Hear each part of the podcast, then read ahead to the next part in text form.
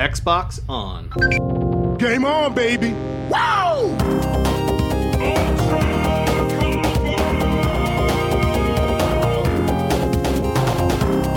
Don't make a girl promise you can't keep. Let's do this. Hello and welcome to the Party Chat Podcast, the official podcast of the Xbox One subreddit. I'm your host, Ross Miller, and I'm joined by everyone's favourite uncle. It's Uncle Jessy. Hello, how are you guys? Yeah, not bad at all. A lord in savoury snack is delicious cheese. It is. What's doing? People still say that. That's very Australian thing to say. Is it? Yeah. At least it was, 10 years ago, last time I was in the country. Yeah, so let's all make comments like I'm 10 years old. Why not? Hey, Carina, what's up? What's up? What's up? What's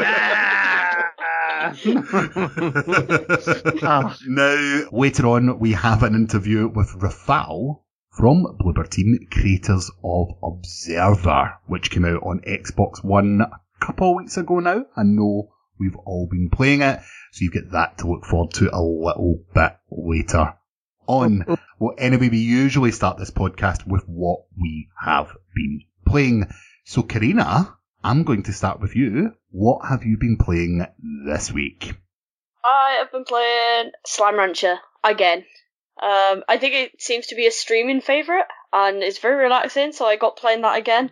And I also gave Destiny 1 a quick replay in preparation for Destiny 2, which I can tell you now, it will be the same answer for several weeks on end of what I've been playing will be Destiny. You're when that really comes out. You're barred from the podcast for 4 weeks. I'm so excited for it. I mean, you are really serious about Destiny.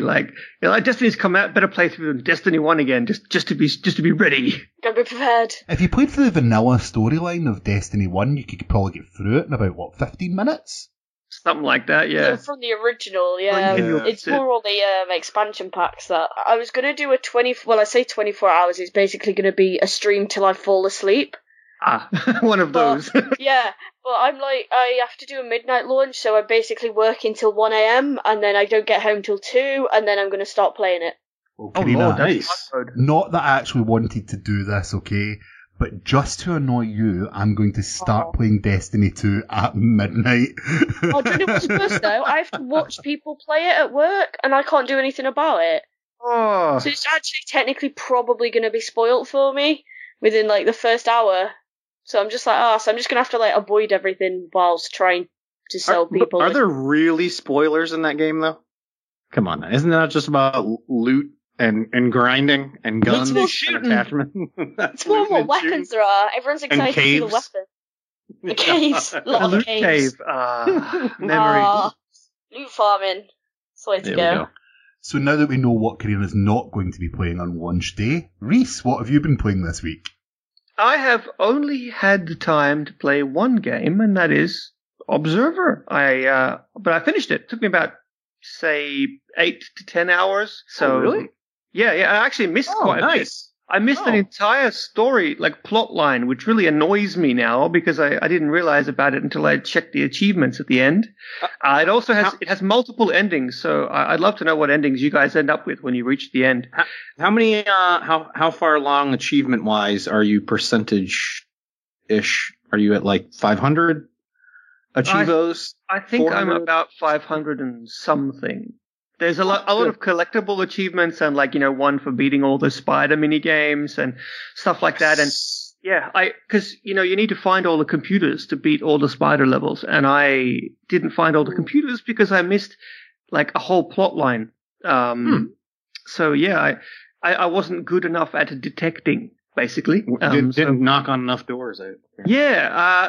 And I won't spoil it for anyone, but basically I didn't find the right person and the right door to go to at the right time, and that's what you get. I wasn't observing well enough, apparently, so I that's all I played. But I finished it, which is something that I don't do to a lot of games anymore.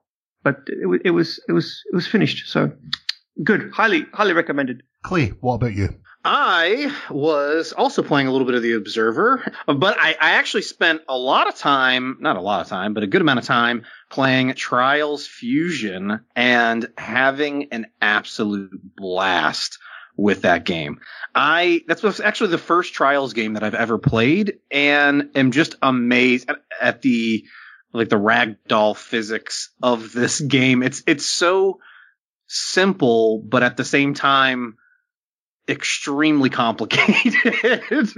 And I love the fact that they have that sort of ghost effect that kind of the Forza series has, where as you're racing, you see your friends that you're racing, or even yourself as you're racing. And it just makes me want to continually go over the same track over and over again to try and beat all of your times. Did you beat any of our times?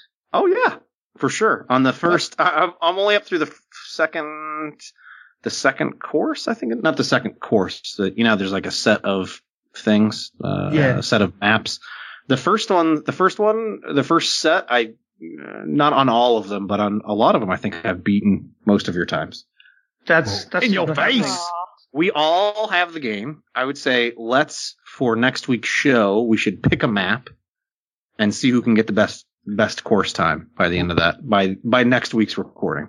Well, I want to point out, a few weeks ago, I suggested this very challenge and opened it up to the listeners, and one of our listeners, Triforce Dark, who tweets us quite often, came back and said, haha, Ross, I bet your time on this level. Less than 24 hours later, I'd already overtaken him on it, so sorry about that. Your record is ruined. It's no Turbo Tunnel challenge, though, with Carina staying up till like 4 a.m. I know, Carina, I can't believe you sat up all night to just beat that time. This is why you don't give me challenges, because I just have to beat them. The worst part is I did that in 5 minutes and was like, psych it, Ross, and went to bed. I didn't even think about it. And you were just like, no, I want to beat this. Well, for me, I have also been playing Observer. I'm not putting greater than symbols in front of it and things like that, but I am not too far into it. I've only done maybe another hour, 2 hours, from where I was last week. But man, what an atmosphere that game creates. I struggle to play it in long bursts because of that atmosphere. I get so quite stressful. Anxious. It is so stressful at moments. Again, it's a type of game that if you go into any detail whatsoever, you could spoil it for others. But wow, I did not expect this. I loved Layers of Fear. I recently watched my friend Bob restream Layers of Fear, but when I pick up Observer, I'm just so immersed in that game, and I can't wait for other people to get their hands on it, those that have played it, get your thoughts, and of course we'll hear one of the developers' thoughts a little bit later on in the interview.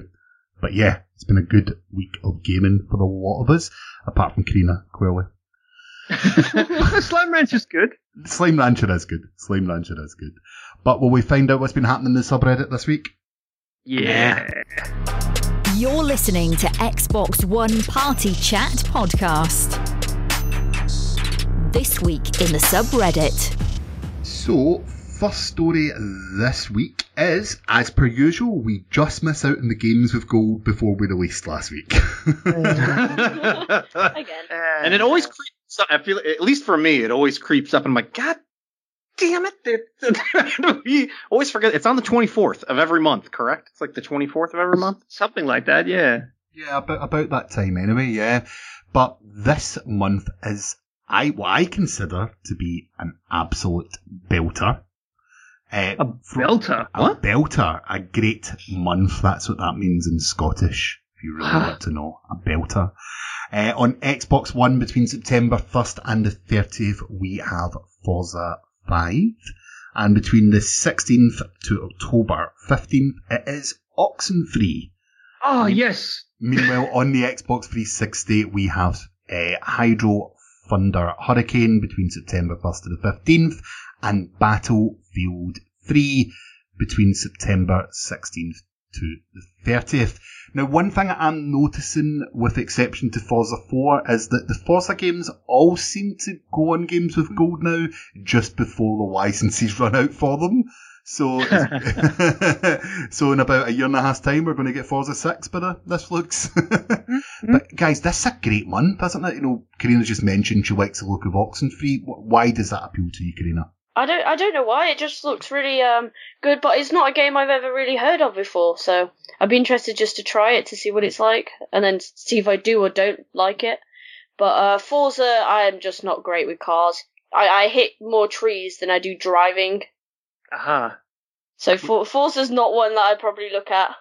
And Battlefield, it's fun. I think Battlefield's fun, but other than Destiny, like, shooters just don't end well for me either. Get out of here. Out. I'm sorry. Right now. Wait. So Overwatch, is that definitely going to end? Wait, no. Overwatch definitely doesn't end well for you. I remember when you tried to get ranked. Yeah. We don't talk about the dark times. The embarrassment. What about you? What's your pick for this month? What are you looking forward to playing? See, there's only one game on this list I don't own, but that's Oxenfree. But it's always been on my short list to buy, because everybody I know who is in the know has said nothing but good things about Oxenfree. It's supposed to be, I don't want to call it a horror game, but like a mystery. An atmospheric mystery story-based kind of game. I haven't played it, so I don't know. I'm just going based on what people are saying. It's one of those games no one will talk about for fear of spoilers. Good. Has anyone here played it before? Nope. I've started it. I don't know why I never continued, but I got it with on PC. Actually, it was part of a Humble Bundle once, and I started it. Was really looking forward to playing it, and then I never picked it back up. So. I do that a lot with PC games, if I'm honest with you, because I tend to game on my PC when I'm travelling. So I'm actually looking forward for this to come on Xbox One, just so I can really give it a fair shot and give it my opinion on it. But yeah, out of all the games there, that is easily my top pick as well, would be Oxenfree. Clay? I would say Forza 5, even though I already own it, and Battlefield 3, even though I already own it. Forza 5, I ended up getting for free. It was one of the OG games. It was one of the initial games that came out with the Xbox One. And there was actually a faulty drive issue with my Xbox One my day one edition that I ended up getting, and ended up sending it in and as a sort of a, or not a reward, but a reimbursement for my time. They gave me Forza 5, which was nice. I just never got around to playing it that much. And then Battlefield 3, I was chatting with a bunch of people on this actual posting. I was like, man, I can't wait to jump back into Battlefield 3. I love Battlefield. I wish they'd go back to the modern day time setting. There's so much crazy stuff that can happen in this. And then I realized, I already have this because of EA Access. I just haven't bothered installing it. I was like, wait a minute. It's been on EA Access for what, a year now? And I just didn't cross my mind to boot it back up and play it again. But the multiplayer in that is just ridiculous for anybody that hasn't played it already. It should be a lot of fun to jump back in there once this game drops. The multiplayer in Battlefield 3 is probably my most played game of all time. For like hours spent. Like Rush on the map in Paris. That's Rush. All I remember. Oh man. Rush, no. Rush. Right, you scrub. It's like Conquest. Conquest. Conquest is Battlefield. Everything else is just Scrub City. So what I'm really, really disappointed at is no one here is hyping up Hydro Thunder Hurricane. Hydro Thunder! That's how I imagine the game, something. I like how you got bored of that after. It's like, nah, I'm cutting this off. You get a job in Japan doing that. That's basically how every video game and everything opens up some guy just shouting like that. They need a loud American. Let me know. Yeah. Somebody's from Japan. Well, I think that is a good point to move us on to the next story. So, Rhys, would you like to do the next story? I would. The Scorpio is basically selling like hotcakes. We have had numerous threads, and I mean numerous threads, on the topic. Basically, every single news outlet out there has made at least 2 or 5 or 20 topics about it. Bestseller on Amazon. It's the fastest selling Xbox anything pre-order ever.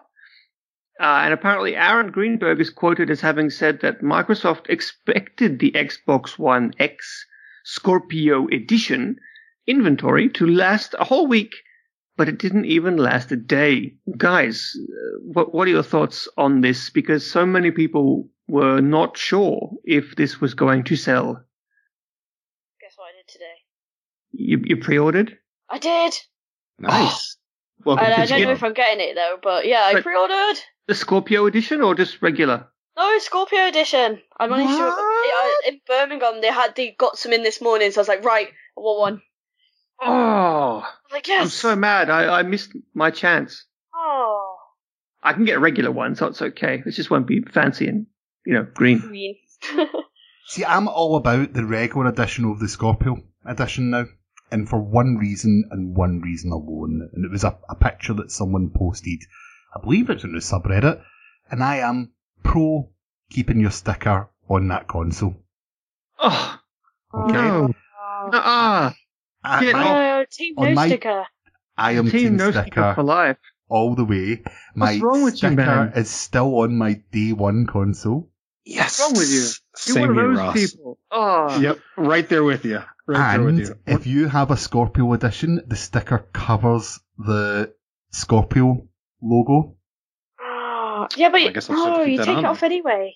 Yeah. Oh, you walk around the house in clothing that still has the brand logo label on it from the store, or what? Well, no, I did buy a pair of shoes a couple of weeks ago and forgot to take the sticker off the bottom beside the heel, and someone pointed it out for me, but yeah, maybe that's the one exception. But no, I like it because Josh Stein hates us pro stickers, and that is the sole reason. Josh Stein is my boy, and he knows what's up. Mr. Stein. I will have to post some pictures then of my day one Xbox One with the sticker, and then once I get my Scorpio, I will still post another picture with the sticker still intact. Did you guys see that Josh was like doing drive-bys of all the Scorpio demo units and peeling the stickers off them? And we're like, ha, suck it. Karina, you've pre-ordered. Clay, you've pre-ordered. Rhys, you and me aren't quite there yet. No, well, see, for me, it was like I want to get the Scorpio edition, and because I couldn't, well, I don't really need to. I mean, it's Finland, so there's like 4 people up here who buy Xboxes, so I can just stroll in on release day and get one. Quite lucky. A lot better than what it is over here, to be honest. Yeah. But I mean, I turned up on launch day and picked up a Switch. Finland is, you know, serious PlayStation territory, and if not PlayStation, then like hardcore PC gaming. Xbox is really the minority, and Nintendo is basically non-existent. The Nintendo games here basically hold their full resale value for years. Like, I can buy a Nintendo game and like resell it and lose maybe €10 to GameStop after like 2 years. It's great. But guys, did any of you expect the sales to be so many? No, I wasn't expecting that, to be honest. I really thought. Why has this happened? I mean, think about it. I don't know. The whole time, you know, even Phil himself was downplaying, like, you know, guys, this is going to be an enthusiast machine for the hardcore gamer, and it's going to cost a lot of money. You know, it's going to be priced accordingly, I believe was his exact quote, you know. So, and then Microsoft came out, you know, $499, and everyone was like, oh, no one's going to buy that. $499, too expensive. But boom, sold every single one, like in less than 24 hours. Like, wow. It's an exciting time, and it's going to be interesting to know. I can never really tell sales until I see all my friends buying it, until I know how many of my friends have ordered it, and that's how I can judge console sales, you know, and this is, for me, so exciting. It's like, we have played number 2 through this entire generation, and I've always said it's a very privileged time that we can all have more than one console. In fact, we're buying a new generation of the same console that we already own, which is higher spec. It's amazing. But this is not what I expected at all. I'm hearing my friends pre-ordering it. I'm hearing people that I just wouldn't have expected to be going on the Xbox bandwagon to, like, have a day one pre-order. This is beyond expectation, and I cannot wait until release day to see all those happy faces. Cannot wait at all.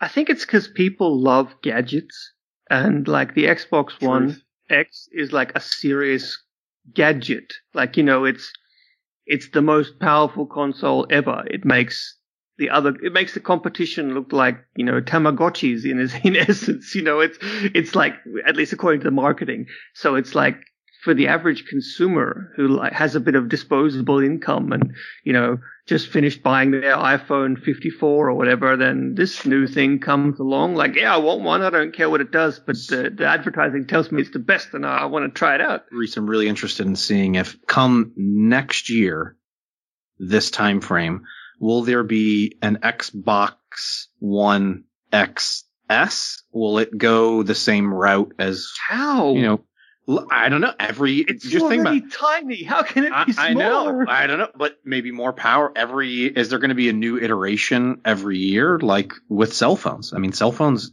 My cell phone, if I were to go out and buy my cell phone without a contract, is more expensive than the Xbox. Yeah. I'm getting locked into a contract. My phone is like $800. I have the Galaxy S8 Edge. It's incredibly expensive. What happened to your Windows phone?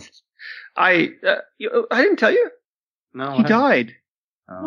You and Jez Gordon are like the only people like that. Jez hasn't been back. Jez hasn't been back on the podcast since Reese's Windows phone died. I think Jez has disowned me. Well, I mean, I would have bought another one, but they don't exist anymore. So I had to buy either a Samsung or an iPhone, and I bought the Samsung. But yeah, so basically back on topic, it's true what you say. You know, people buy these new phones every year. And I think that this gradual updating of the technology, you know, iterations, as you said, without losing all of your old stuff is the way forward, because it already happens on phones. It already happens on computers. You know, it even, you can even transfer the data from your microwave. You know, it's the fact that consoles like reset every 4 or 5 years is actually really backwards. Yeah.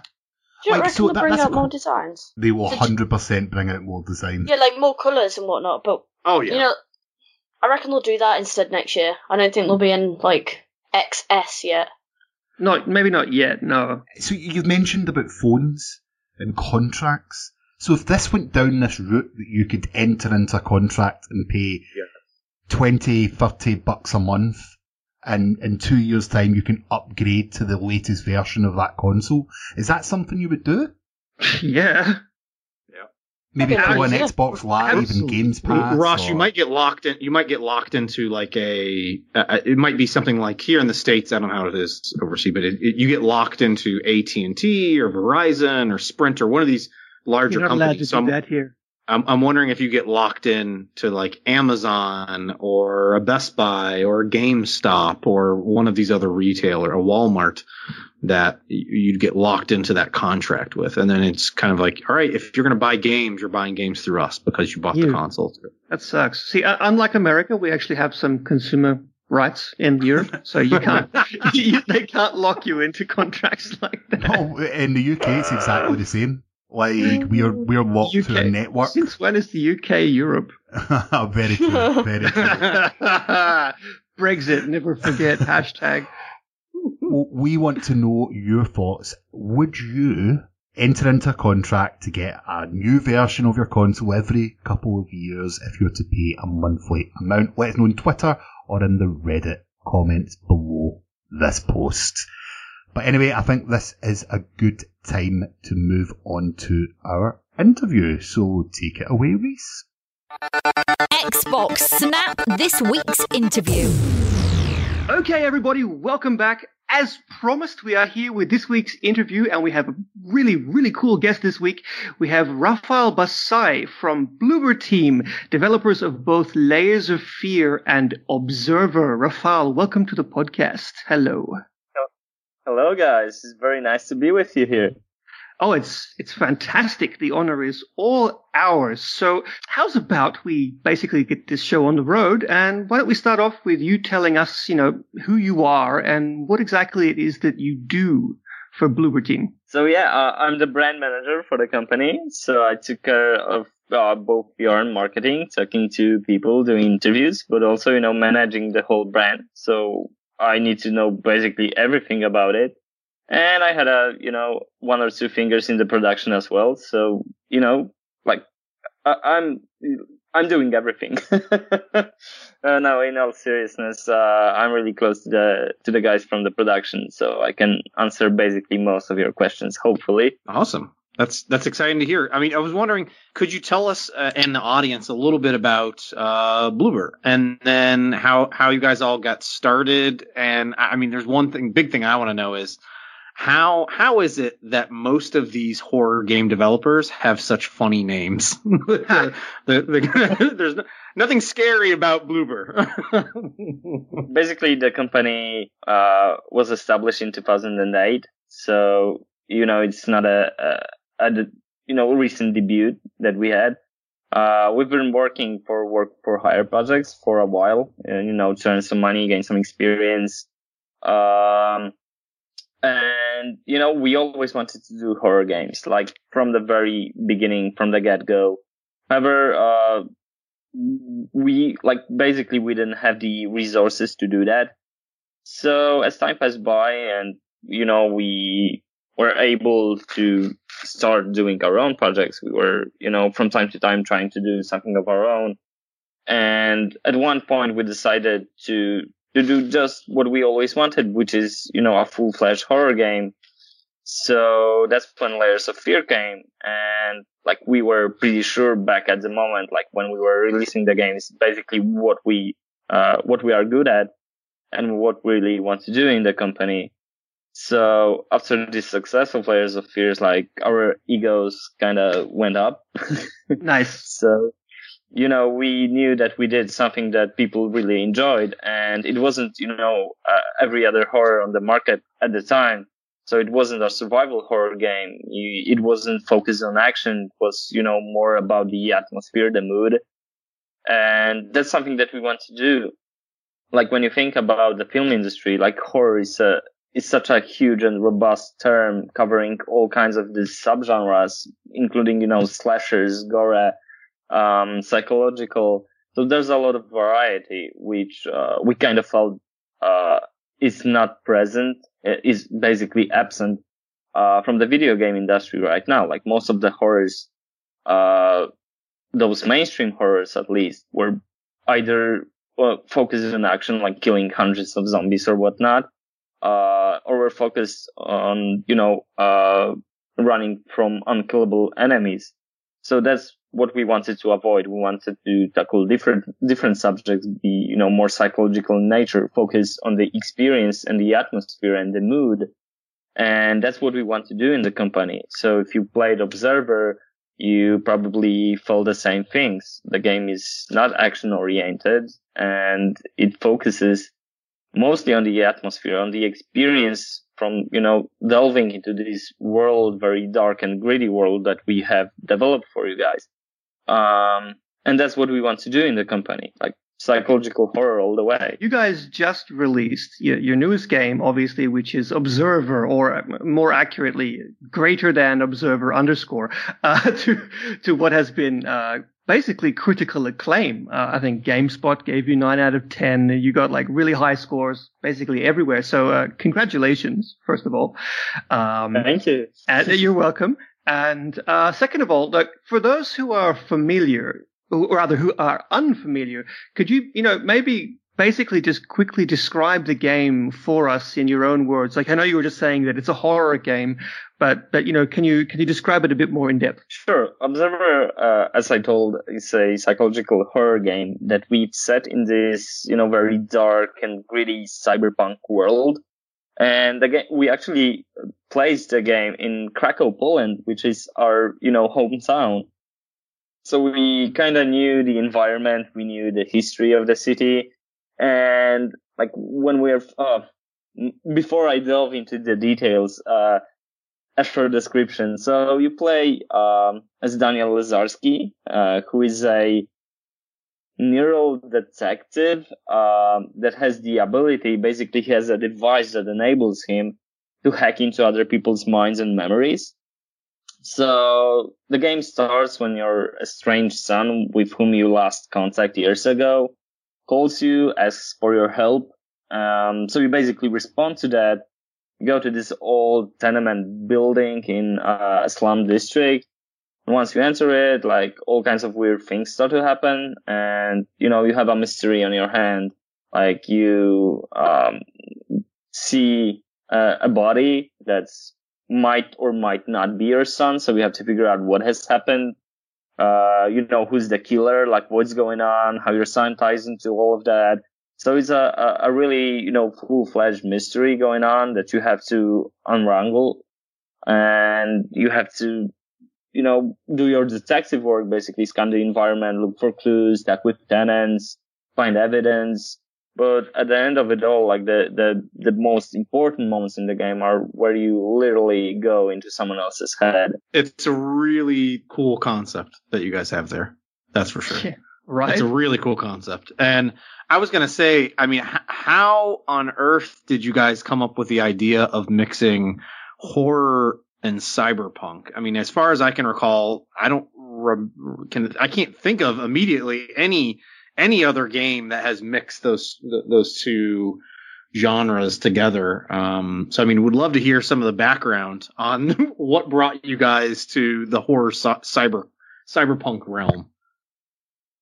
After Layers of Fear, we were thinking about changing the environment a little bit, you know, doing something completely in a different setting that we can show some of the skills of our artists that are extremely good, you know, self-promotable, but seriously, those guys are really great in what they do. So when we were finishing up Layers of Fear, it was a time when we were already closing the early access, so we were starting, you know, thinking slowly about the next projects.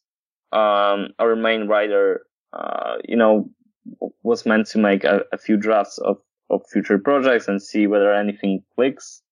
And we're discussing, you know, all those different possibilities where we can set the game. And he came with an idea, you know, with this cyberpunk setting, like, let's do a cyberpunk horror game. And like, that was it. Like the company. Oh, it's easy. Let's do this. Great. It was really easy. There's a really huge group of fans of cyberpunk in the company. And obviously everyone loves horror.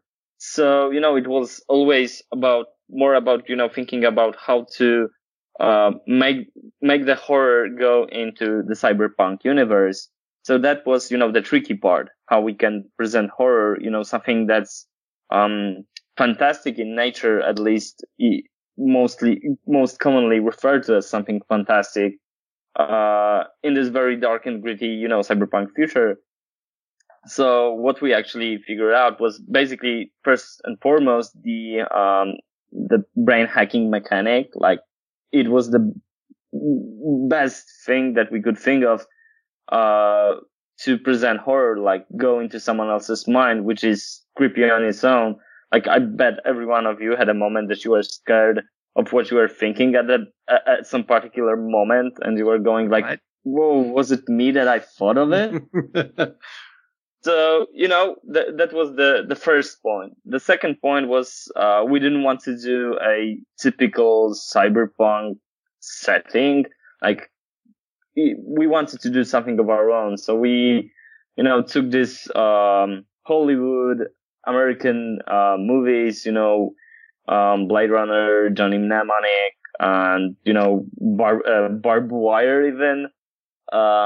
And, you know, yes, that one. So, you know, we were going through these cyberpunk things, looking, you know, how the world was built in all of them. Of course, we've read, you know, William Gibson books. We've read Philip K. Dick books. Then we went to referrals from Asia, like from Japan, most prominently. Like the 90s are so such a boom in Japanese cyberpunk series and movies, you know, Ghost in the Shell, Akira, and tons of other cyberpunk animes. So when we, you know, had a vision how the American cyberpunk looked like and, you know, how Asian cyberpunk looked like, then we started thinking about how we can set a cyberpunk game in our own culture, like Central European culture. And what we did is basically we started thinking about how would cyberpunk look like through the eyes of someone living in the 80s and the beginning of the 90s, where, you know, the best cyberpunk movies and series and books actually came out. And that was our focal point, which we used to develop the game. And we added, you know, a lot of Polish pop culture, Polish even decor and what was happening in our country in the late 80s and the beginning of the 90s. So, you know, transferring from this Soviet era to be a completely free country. So it was always very inspirational for us, and it's kind of heavily reflected in the game itself. Yeah, because I was going to say, I've been to Krakow, and this wasn't the Krakow I remember. Although I don't remember much. You will see. This is the Krakow I will see. I don't remember much because it was a stag do where seven Scottish people came upon your good city. So, to be fair, I don't remember much. It could have. I really don't know. I have to say, actually, from what you said, the propaganda posters everywhere in the game were very Soviet, but also cyberpunk in a way. Right. This is the click almost momentarily when we were thinking about the game. So, you know, cyberpunk is all about mega corporations ruling the world. And, you know, when we are going back to the 80s in our country, like the Soviets were still here and, you know, their influence was really strong. So, you know, the time in Poland was kind of, you know, filled with propaganda posters, and that's just like it connected. So if you think about a mega corporation, for them to rule is not only, you know, economy and money, it's also brainwashing people in some way. And those propaganda posters were basically what connected both the vision of cyberpunk and also, you know, having a kind of a government that's controlling the people. That's actually really cool. I didn't think of it much at the time, but now that I can, like, now that you say that, it's like, yeah, that makes total sense. But so, you know, we're talking so much about, you know, the style of the game and whatever else, you know, like it's a complete love letter to the classic, you know, cyberpunk genre, as you said, you know, Ridley Scott's Blade Runner. But, you know, you even borrowed one of the main characters from Blade Runner, the actor Rutger Hauer, who voices your main character. I don't know what it was like working with like such a big time, you know, movie legend like Rutger. You know, how did you guys do it? Did he work remotely or did he come into Poland? You know, what was that like? Yeah, as I said, like Observer was supposed to be kind of a homage to cyberpunk, you know, culture as a whole, or maybe not culture but a genre. So, you know, Rutger Hauer was the most iconic actor playing in a cyberpunk movie ever, right. And he also connected to that 80s trend that we were going for. So what we did was actually we reached out to him. You know, we told him that we are doing a cyberpunk game, you know, very gritty, reminiscent of the 1980s Blade Runner. And he was like, yeah, sure, let's see what it is like. So, a few people from our company flew to Amsterdam. They've met Rutger there. They've told him a little more, in more detail about the project. And he was hyped for it. So. Really? Yes, he was really hyped for the project. He thought it was sounding interesting. So, when, you know, the deal was done, he was, all in for the project. We kind of took him to Krakow for a week for him to record all of the, you know, voiceovers for the game. So he actually flew by, spent a week with us.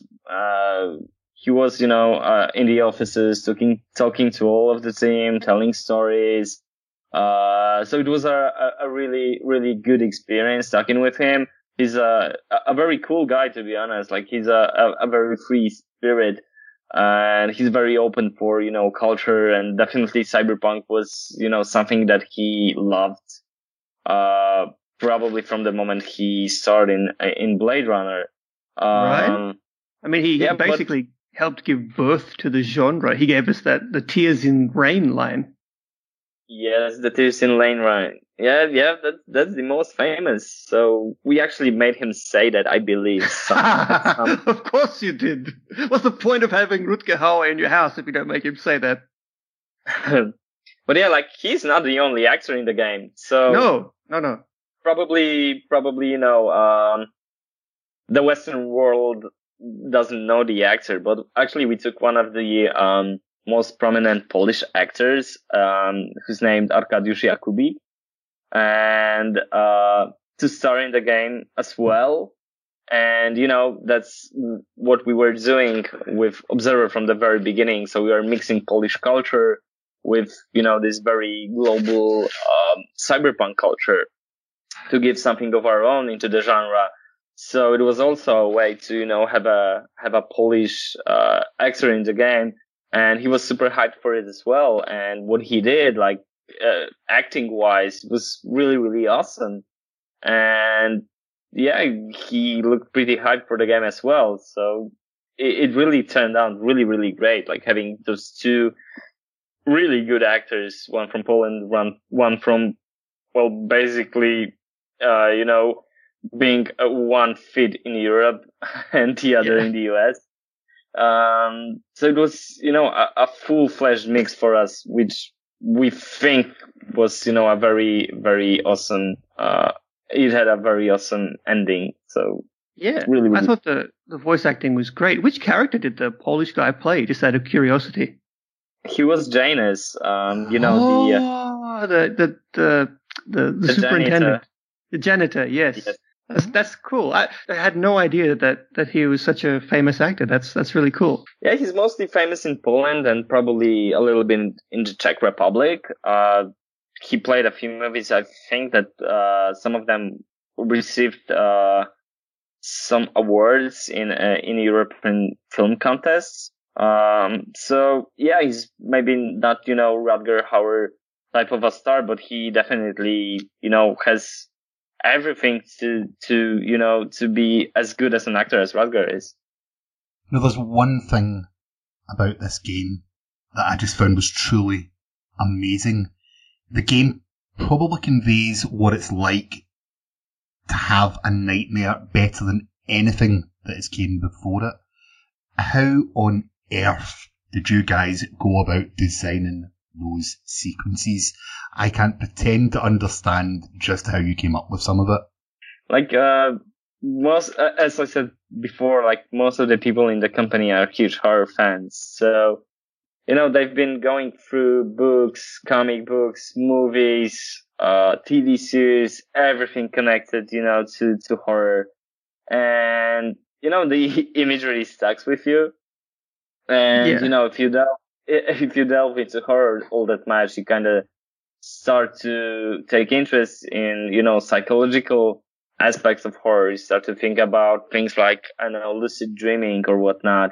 So you get all those, you know, very trippy ideas in your head. And, you know, you have all those references in your head. So when it comes to designing everything, it's kind of, you know, you take a lot from, you've learned from all that, you know, works of culture, and you just mix it with your idea of what would feel scary for you or what you feel will be very cool for the player to see.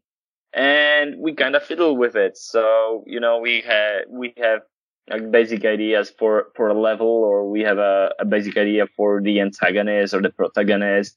And we go with the pros and cons. What we do is want to, you know, have apart from, you know, being a horror, we want our projects to be kind of very down to earth.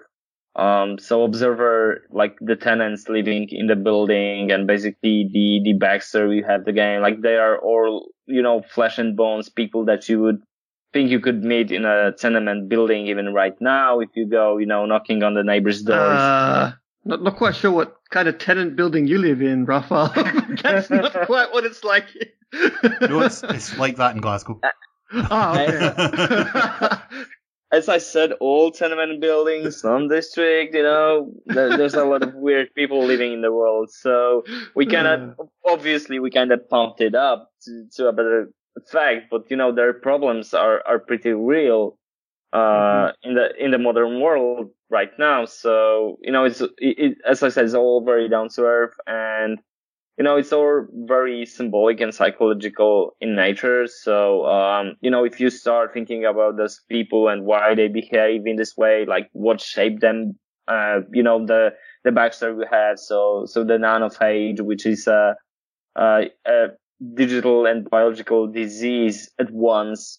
So people who were augmented and had, you know, cybernetic arms or cybernetic implants, overall, then, you know, they kind of got infected and there was no cure. So only, very radical surgeries. So, you know, cutting off hands, limbs, like whatever was, infected was basically the only way to save those people. So it's a threat that's still present 2084 in the game where we set the game. And, it kind of shaped the people. So, you know, they're kind of scared of the past and, you know, scared of technology in some way. But on the other hand, they are kind of hooked to it. They cannot live without it. So it's a part of their lives. So if you start delving into all those stories, into what shaped those people, you kind of get this very dark and really vision of, you know, where humanity can be at one point. Of our lives, right?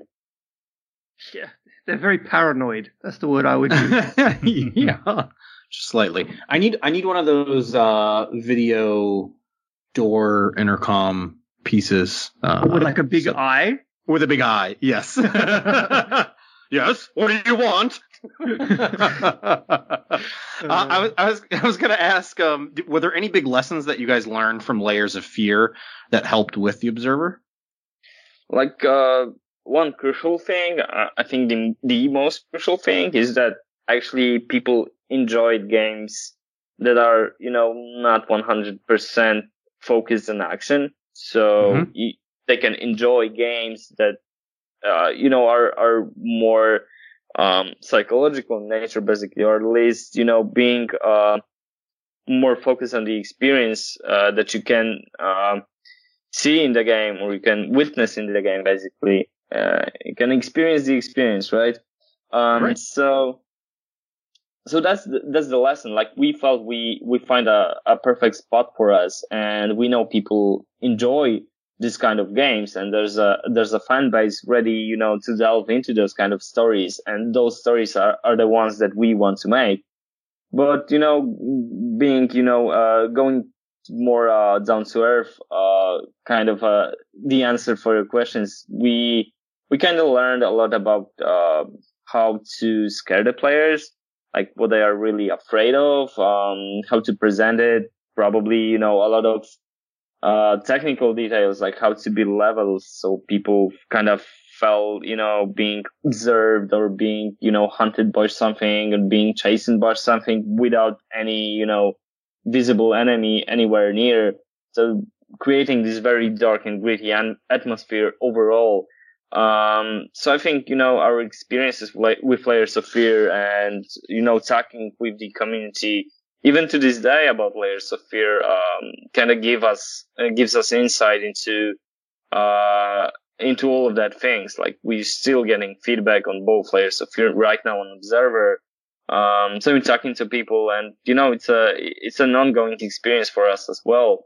And working with the community is, it's a very, you know, passionate thing for us, something that we do really enjoy because, you know, all of those people have different ideas. So things that we felt, you know, kind of needed maybe something at some point, like the community said, you know, it's really good, it's great. Like I'm referring mostly to Layers of Fear because in early access, you know, we had the time to actually talk with the people while the production was going on. Observer was, you know, more regular production. So only on, you know, focus tests or whatnot, we could talk to people about that. But yeah, like everyone, you know, had their opinions, and if they were followed by arguments, then it was basically everything we needed because everyone had a different experience with the game. And that's also what we wanted to make, like to make our games very private for everyone. So like they feel that it was their experience. And, you know, you and I, might have had, you know, different experiences from the game, different thoughts about playing the game and the different situations in the game. And yeah, like working with community was basically the most important thing for us with Layers of Fear, and having all that knowledge, with the production and after the production gave us, you know, a very huge insight in what people, you know, kind of want and how people react to all those kind of scare tactics, but also the atmosphere building and whatnot. So yeah, Layers of Fear taught us a lot. Great. Speaking of Layers of Fear, just before we move on, I'm sorry to do this, Ross, Clay. This is, you're going to have to give me this one. I'm sorry, but my girlfriend actually put me up to this. We found the little Easter egg in Observer, a little nod to Layers of Fear, the kitty with the wheels. Oh yeah, we love him. Mr. Wheeler? Does he have a name? Yes, it's Mr. Wheeler. Mr. Wheeler. That's where can we buy figurines? Clay, can you 3D print me one? I can do that. I can get on that. I'll start that. Sorry, this is just between fans of Layers of Fear and us. I'm sorry, but he's great. Thanks. Like it was supposed to be, you know, kind of a good memory between, you know, all those very weird and creepy things that were happening in Layers of Fear. You know, like a spot of, you know, light in the darkness. So it's really great that you like him. Yeah, it was good to see him again in Observer because, you know, it was just like, oh, an old friend. Oh, thank God, I need something good. Now, I do have a pretty abstract question for you, but we haven't ever really had a horror game developer on here before. So you've touched a little bit earlier about the process of creating fear. Just how do you go about measuring and creating something which is truly terrifying, but still making it fun? Like, how do you know when something becomes too stressful? Like, I would say it's, like, it will sound probably way too easy, but it's something that first and foremost you have in your gut. Like, you have a gut feeling of what you feel will be right or won't be right. So you kind of do an event in the game or a level in the game that you feel will be right.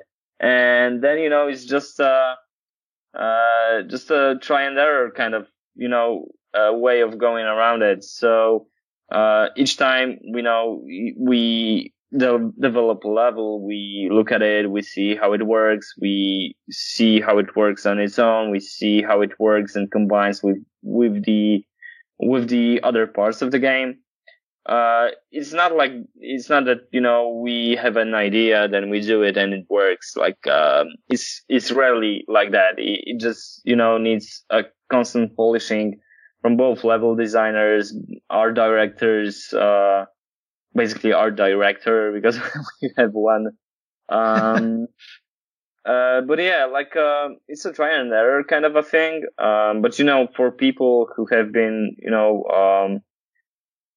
basically swallowing up everything horror for a while, you kind of get this idea of what will or won't work. And there is, you know, the time for polishing everything and, you know, making it all come together. There's no, you know, one golden rule to make everything work.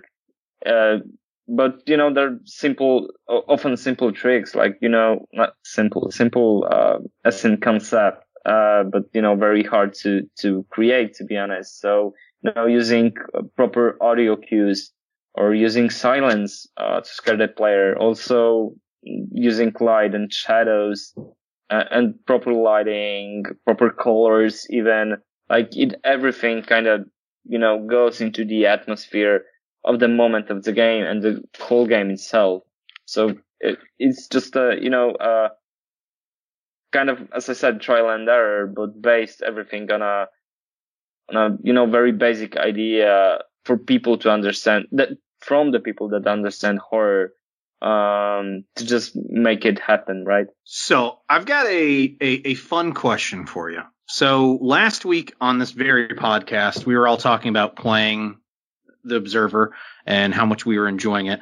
There is one small mini game, With Fire and Sword? Yes. The spider mini game that, at least me personally, I'm slightly obsessed with. I mean, what inspired that? I mean, how did you guys come up with that? What inspired that mini game that's built into this larger game? Yeah, like we wanted to have something interactive in the computers that you have to go through from time to time, and also, you know, it's a kind of realistic for people to have small games. When, you know, PCs were in the 80s probably, or even for you guys a little bit earlier or maybe a little bit later, I don't really know. However, you know, the first PCs that you've encountered as kids, for a lot of people, they were, you know, PCs in schools, or, you know, PCs at someone else's places, like a friend or an uncle or whatnot. And, you know, they always had like this very, simple basic game on their PC, be it one game, like, you know, PC was for work for a lot of those people. And the games were in the 80s and 90s, you know, very down to earth, 8-bit, or even, you know, easier or at least worse looking. And it was a, first of all, kind of wink to those times that, you know, you had everyone play this one game because there were basically, you had no access to other games at the time. But the naming itself is a reference to a very, very important book. You know, a school lecture that's called With Fire and Sword, which translates into Polish to ogniem I mieczem. And, you know, it's one of the most important books in Polish literature. So we took that concept and kind of made a wink to people in Poland with that. So, yeah. I have to say, you told me this game is simple. I'm just sitting here shaking my head saying, nah, man, like this game is hard. but my girlfriend and I spent like 20 minutes trying to puzzle out some of those higher levels. I still have 100% record in that game, so I disagree. Oh, Mr. Fancy Pants over here. What level are you up to? The first one. Oh, come on. Come on. I'm going to take the next question now because Ross is just full of it. This is probably the last serious question we're going to ask you. And I just want to bring up something that you touched on before when you were talking about, you know, how to scare people. And that's sound. And, you know, one of the coolest thing about the games, other than its, you know, spectacular art direction, is the sound. And I want to know a little bit about your sound departments. Like, it must be a pretty fun job, right? Like, what goes into making all those really freaky sounds? How do you decide what it sounds like when the walls start to melt? I would say, it's like, if you have the scene and you start thinking about a perfect audio for that, is mostly you have first and foremost, you have a very basic sound, and then you start, you know, mixing it a little bit, then you start adding other audio cues to it, mixing them together, and until you find a perfect sound that matches that concrete sound. So it's mostly about mixing and reusing sounds, and finding a very specific sound for it, something that you will feel familiar with, but also that sounds a little bit different from real life, which kind of in itself creeps you out. It's like if you think about visual side of horror, so the most terrifying monsters in horror are basically those that resemble humans in 96%, but those 4% change it, that the 4% that are not realistic in some way is what creeps you out. So because you are very familiar and what you see is not fully familiar, so it makes you uncomfortable. And the same kind of goes with audio design. So every time you design something that needs to, sound regular, like opening a door or whatnot, that's cool. You use, sounds that are real life, real world sounds that you would normally hear when opening a creaking door. But with Observer, like, we could have a little bit fun with all of that. So, we have this futuristic world, very dystopian world where, CRT TVs are connected to this very high tech, holographic imagery, for instance. So doing sounds for that were, mostly thinking about, how this sounds right now, how similar, tech sounded in the 80s, like CRT TVs, and how we can, update it in a sort, to 100 years into the future, into 2084. So it's all about mixing. It's all about, feeling the mood of the scene that we want to make. And I'm going to tell you, like, it's not an easy job. It's not.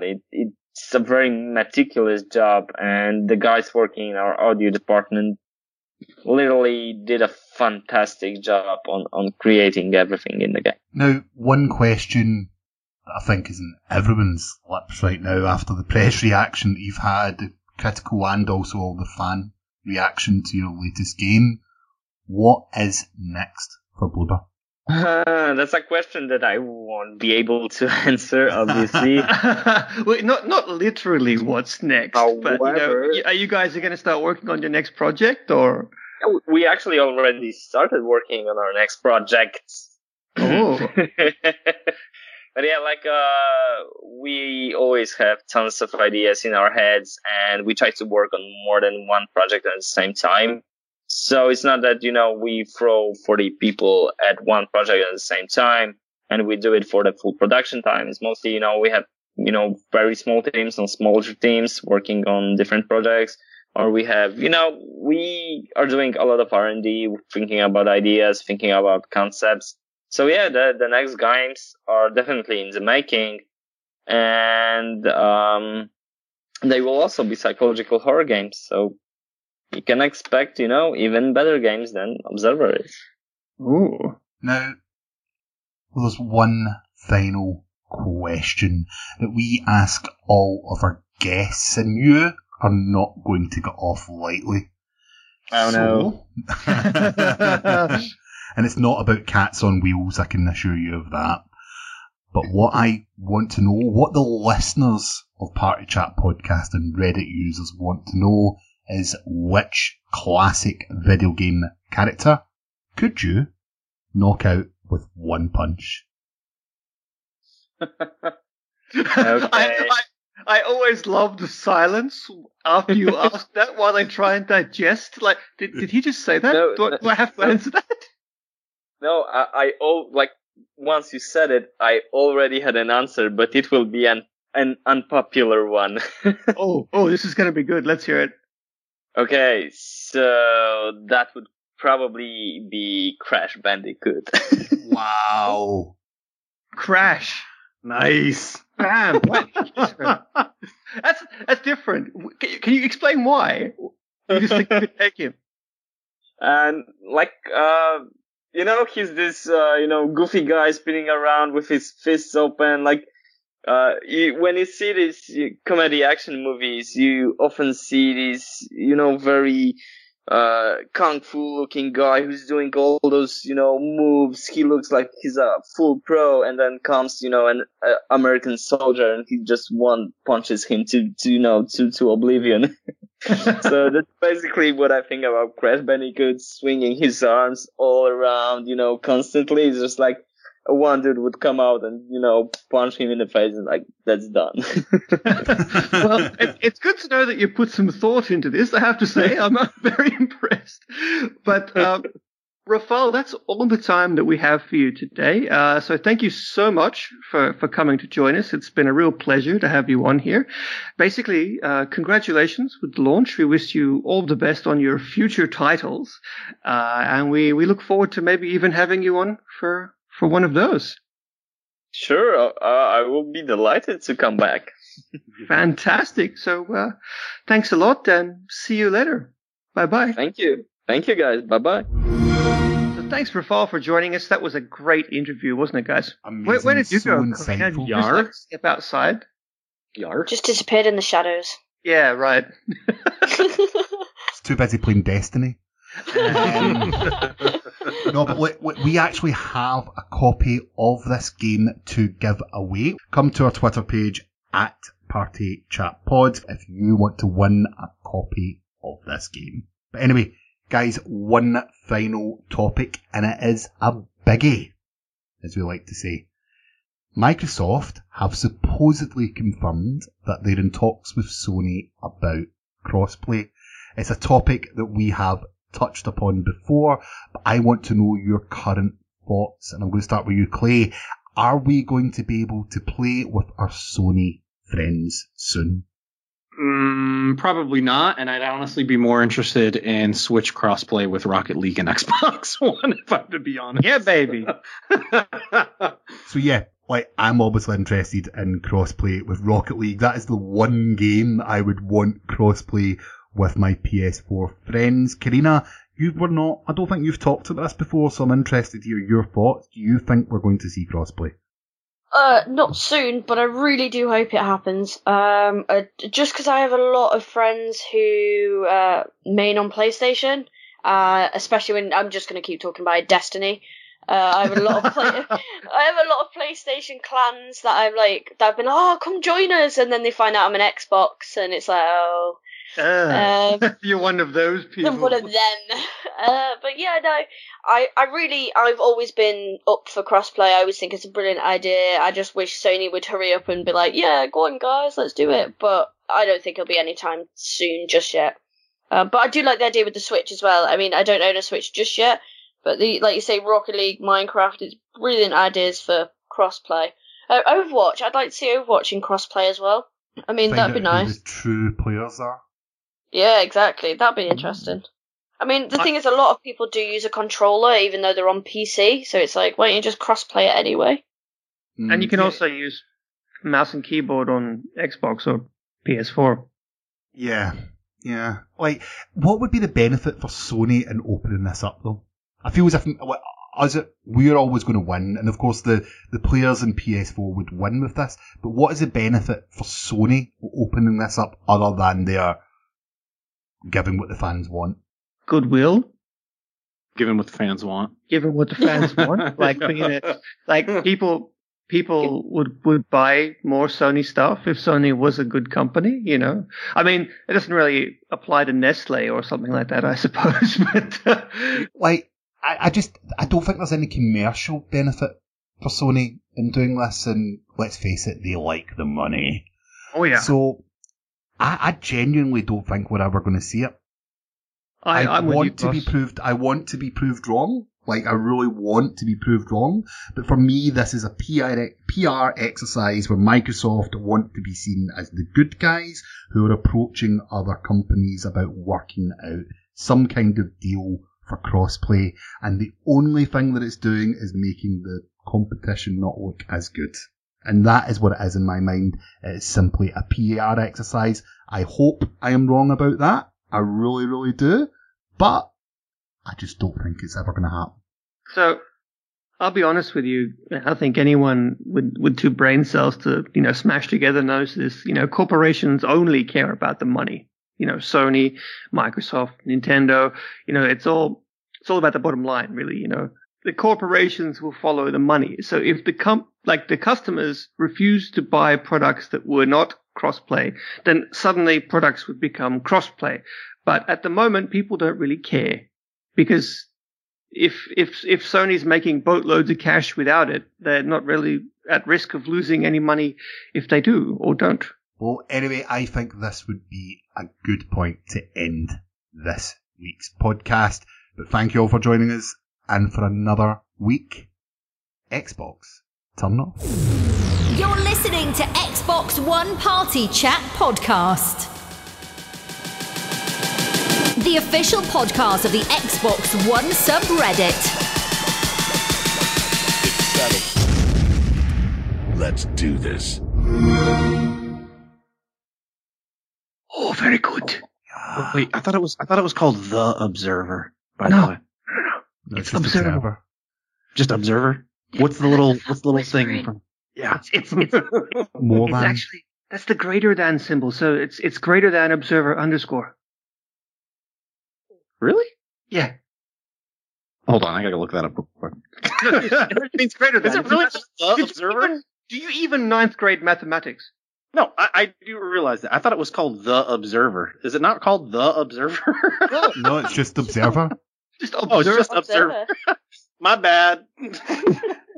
There's another 10-year reference. Do people still say my bad? Should have really informed you of this before we did the interview. I know, yeah. And I'm pretty sure I said The Observer 3 or 4 times during that interview. I'm slightly red in the face, by the way, for anybody that can't. You know what I'm really interested in? Is crossplay of Uncharted. Yeah. When if that ever Sony wins the Uncharted port, guys, hurry up. Exactly. But Ross, Rocket Play on Switch. Sorry. Yeah, wait. Sorry, I gotta keep. What is that? Is that the Uncharted theme? That was my horrible. Are you? I thought you were having a stroke. Yeah, are you sure, Clayton? It's all about the bottom line, really, you know. And this is a capitalist market, so they respond to the.